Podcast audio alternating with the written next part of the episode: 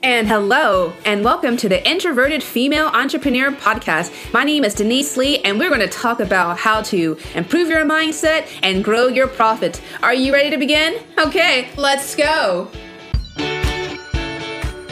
I always tell my new business owners one of the best ways of growing your business is to create customer evangelists. These are people who are stark, raving, mad, excited to work with your business. And why not? You're offering a great business and you want to be able to have customers who will refer because referral is obviously the best form of growing your business organically because they're already experiencing your product or service and they can be able to confidently tell their family or friends or anyone in their network about what makes your business different. And in today's episode, we're going to talk about how to be an excellent customer service provider and how to convert your existing customers into evangelists. You're going to get a lot of good information in this episode, and I can't wait to share with you after this short break could go back in a time machine and start my first business again, my personal training business, I would think to myself, how can I connect with my ideal client in a deep and personal way? And you may be asking, well, we're talking about customer evangelism. Why are we talking about connecting on a deep and personal way? Well, in order to create an evangelist, we need to have them feel that we're talking to them and them alone, and that they're not just a number. And I always encourage all of my clients, it doesn't matter if your business has started or you're kind of still in the pre planning stages.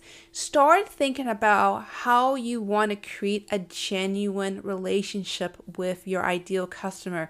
This is where you start thinking about your av- avatar of your client persona. And so let me explain what that is. That is like a person that really represents the ideal person that you want to target and you want to please. For example, my ideal client, I call her sometimes a nervous Nancy. She's a great girl. She's trying to grow her business, but sometimes she feels a little insecure about who she's interacting with and how she's growing her business. And nervous Nancy just feels a little bit of anxiety. And so, what I want to do is help empower Nancy to give her the tools so that she can feel empowered and, more importantly, confident. Confident that she can help her ideal customer. So, getting back to the example of getting connected. So, what would your ideal customer need to know to make them feel unique and special and cared about in a deep and personal way. I want to give you an example about Trader Joe's. Now, about maybe 15 years ago, one of my good friends, Sarah, she introduced me to a grocery store called Trader Joe's. I had no idea what Trader Joe's was or what they sold. And she told me, Denise, you've got to go to Trader Joe's. They have just great customer service. They step out of the way to um, help you out, and the foods are very unique. And so I went to Trader Joe's, and it looked really, really small, but from the moment I walked in, somebody was there to greet me and say hello and how are you doing? And it was so unique from a regular grocery store. And I could tell that there was a lot of training that went into connecting with each and every patron that stepped into the grocery store. So here is my challenge for you. What ways can you razzle and dazzle your ideal client before they even pick up the phone? Is it through a very welcoming website? Do you have just a nice wel- welcoming kit that you can email? Or just something a little bit special that can set you apart from everybody else?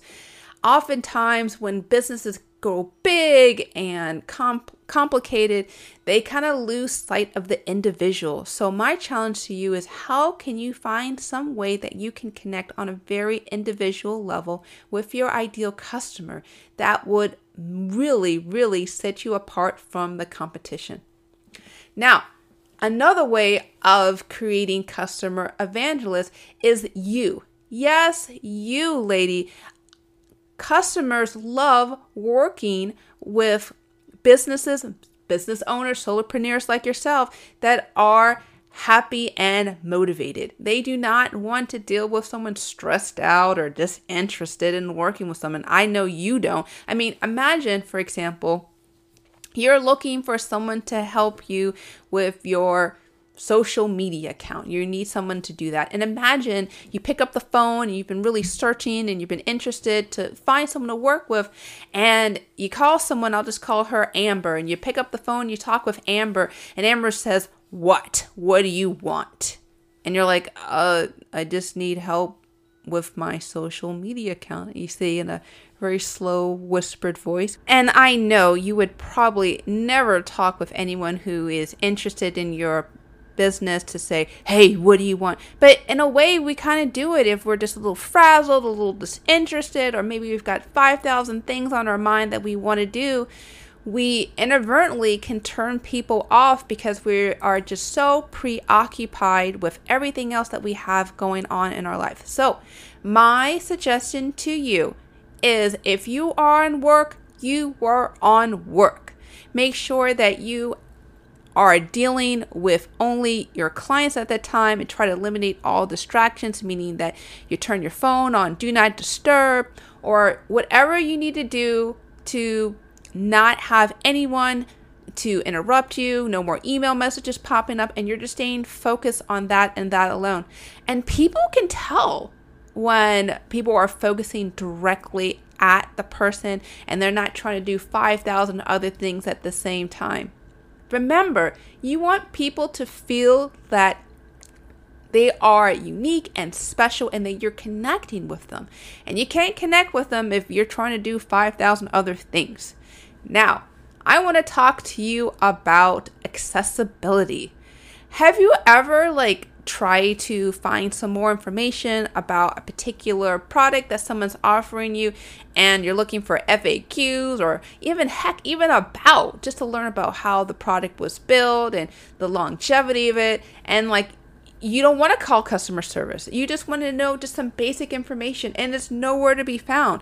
And sometimes I don't know about you, but if I can't quickly find what I want online, I'll move on and click elsewhere. Now, that is the same way your customer feels. If they can't quickly find some information, they want to go. So, if you don't have this done already, I want you to have an FAQ, a frequently asked questions section on your page and address all the issues that again, if you're stepping into the head of your ideal client, what are they looking for? I mean, are they look you may not want to have information about the pricing depending on the level of service, but you want to have information about how long does it take to get their product or how can they contact you if they have any questions and how is the process done? Like how is it working with you and what to expect?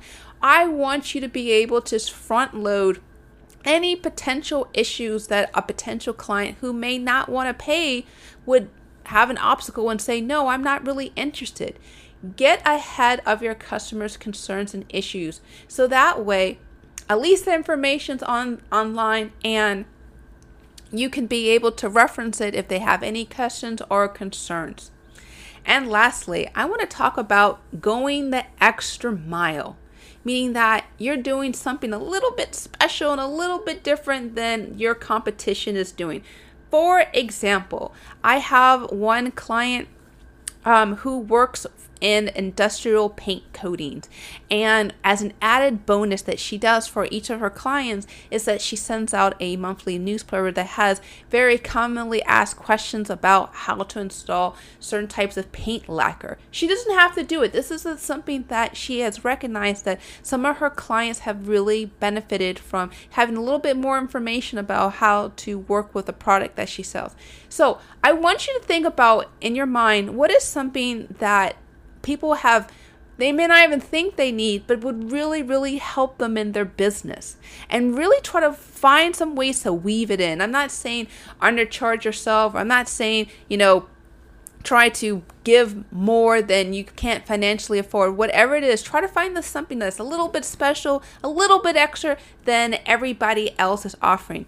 And I'm telling you, if you find ways to be a little bit more special, a little bit unique, that good news will travel. So, to finally recap, to get clients to be a customer evangelist, you want them to connect with you on a deep and emotional level. Find ways to be rock star special and really identify the issues and the needs that your ideal client has. You might want to do my suggestion have a client persona where you just kind of dig deep and think about what exactly are the wants and needs of your ideal customer. Okay, you need to be motivated. Make sure you eliminate the distractions. Make sure that you have a good frame of your mindset when you're working. Don't be distracted with 5,000 other things. Be present when you're dealing with your ideal customer. They will pick up on that emotional energy. Make sure that the content you have on your website is accessible. Make sure that people have an FAQ or about page. Remove the ambiguity. And then lastly, never shy away from going the extra mile. Make sure you can razzle and dazzle. Well, that's it. Thanks so much for listening. Do you have any other ways that you feel like you can be rock star different and make your ideal customer turn into a customer evangelist? I'd love to hear it. Please send a tweet to me at Denise G. Lee or send me an email message at hello at deniseglee.com. And I always love feedback. Please let me know if you're loving this episode, you're hating this episode, or just anything in between. And also, please share this message to anybody else you think who would benefit from this. And love to connect with as many ladies as possible. So, again, thank you so much for listening.